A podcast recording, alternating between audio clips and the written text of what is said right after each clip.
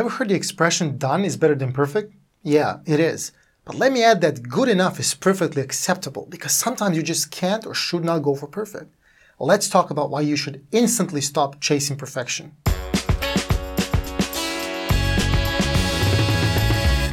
Hi, my name is Milos, and I've been living a SaaS life for over a decade. I did many things wrong, and I did some things right. On this channel, I speak passionately about the human side of building and running software as a service, hoping this will help the other me's in the world. If this is something that interests you, please consider subscribing. Our topic today is perfection and perfectionism. I was going to name this one The Curse of Perfectionism, but then I might have to admit that I'm, you know, cursed. When you've had your fair share of challenges, sometimes, actually all the time, you'll probably come to the same realization that I have a solution that is good enough is acceptable. And when it's acceptable, I mean, do it. It's not perfect, I know, but it's fine. It's not exactly what you wanted, I know, but it's fine. Doesn't it often happen that you sit down with your team to brainstorm? You need to solve something, you need to build or improve a feature, a workflow, but the overall solution looks fairly complex. Let me help you out there. You don't need complex solutions. My experience shows that they always create more challenges, ending up with us chasing even more complex solutions in your in our crusade for perfection. If you're technical, you pretty much know what I'm talking about. Just think um, technical debt, mm, the pain. The best kind of solutions I've seen and were able to achieve myself were a result of the optimization function, not the maximization function. Let me explain. You don't just want maximum results. You want maximum results achievable with minimum effort. For example, I've been an Aikido practitioner for years, and even though the martial art has been getting a lot of hate recently, thank you, Stephen, I've witnessed myself how real masters of the art literally make the smallest, often unseen moves that make people basically defeat themselves. Yeah, minimum effort creating maximum impact.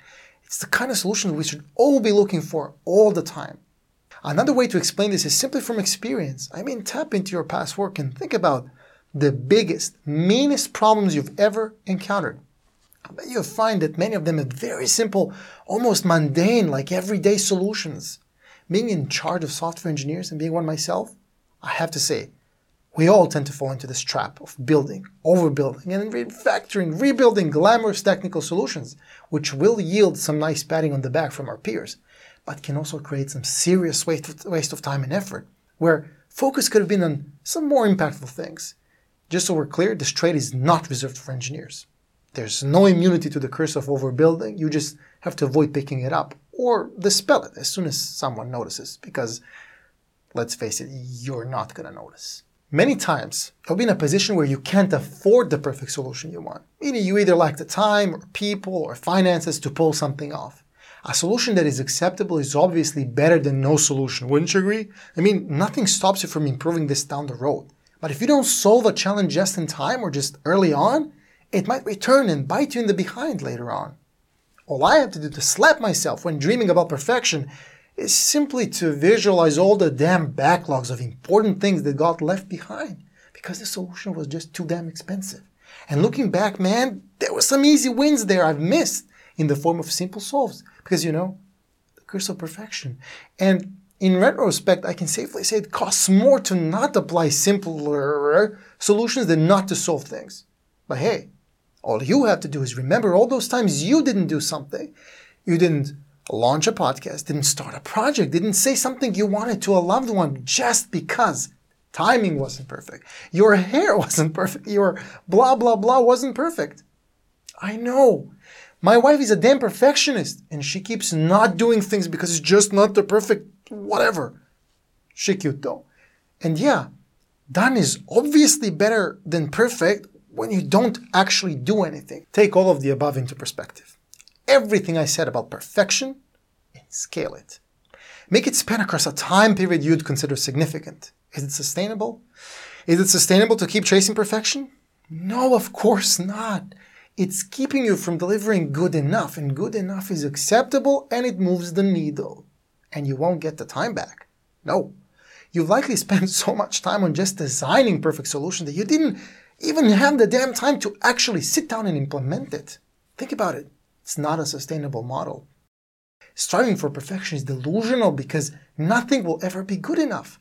We should just aim for better and not perfect because if you think about it, it's imperfection that actually allows us to grow in a sustainable way. I've heard people say aim for excellence. I don't disagree. But when we're talking about SaaS, software as a service, I think about it better is good enough, and good enough is perfectly acceptable. Finally, here's a formula for you. How do you decide if you should go for solutions that are not perfect, not really what you want, but are good enough? If it gets the job done, and you can prevent wasting time, adding complexities, adding dependencies into your product or workflows, go for it. Do it. Of course, it's up to you and your team and your customers, wink wink, to define what's good enough. You need to pick your battles carefully. Software as a service has to be customer driven, or it will likely die in a fiery pit of doom. But I bet if you apply this formula, you will quickly realize that perfection is actually irrelevant. We don't all have to kill ourselves to build the perfect product, perfect customer service, perfect internal processes, workflows, perfect social presence. Does it bring value to the end user? Does the user perceive it as value? Are they going to pay for it? Yeah, that's what's important, not perfection. Instead of helping you achieve more, perfectionism often results in you achieving nothing and leaves you feeling like you're never quite there when you achieve less. Simply because, let's face it, you never actually know what perfect is. At best, you can only assume. So, rather than doing it perfectly, we could all just focus on doing it better. And iteration by iteration, one better step after another, we'll actually get somewhere, maybe even quicker, and it will be more fulfilling than we ever imagined. Perfection sucks. Stop chasing it.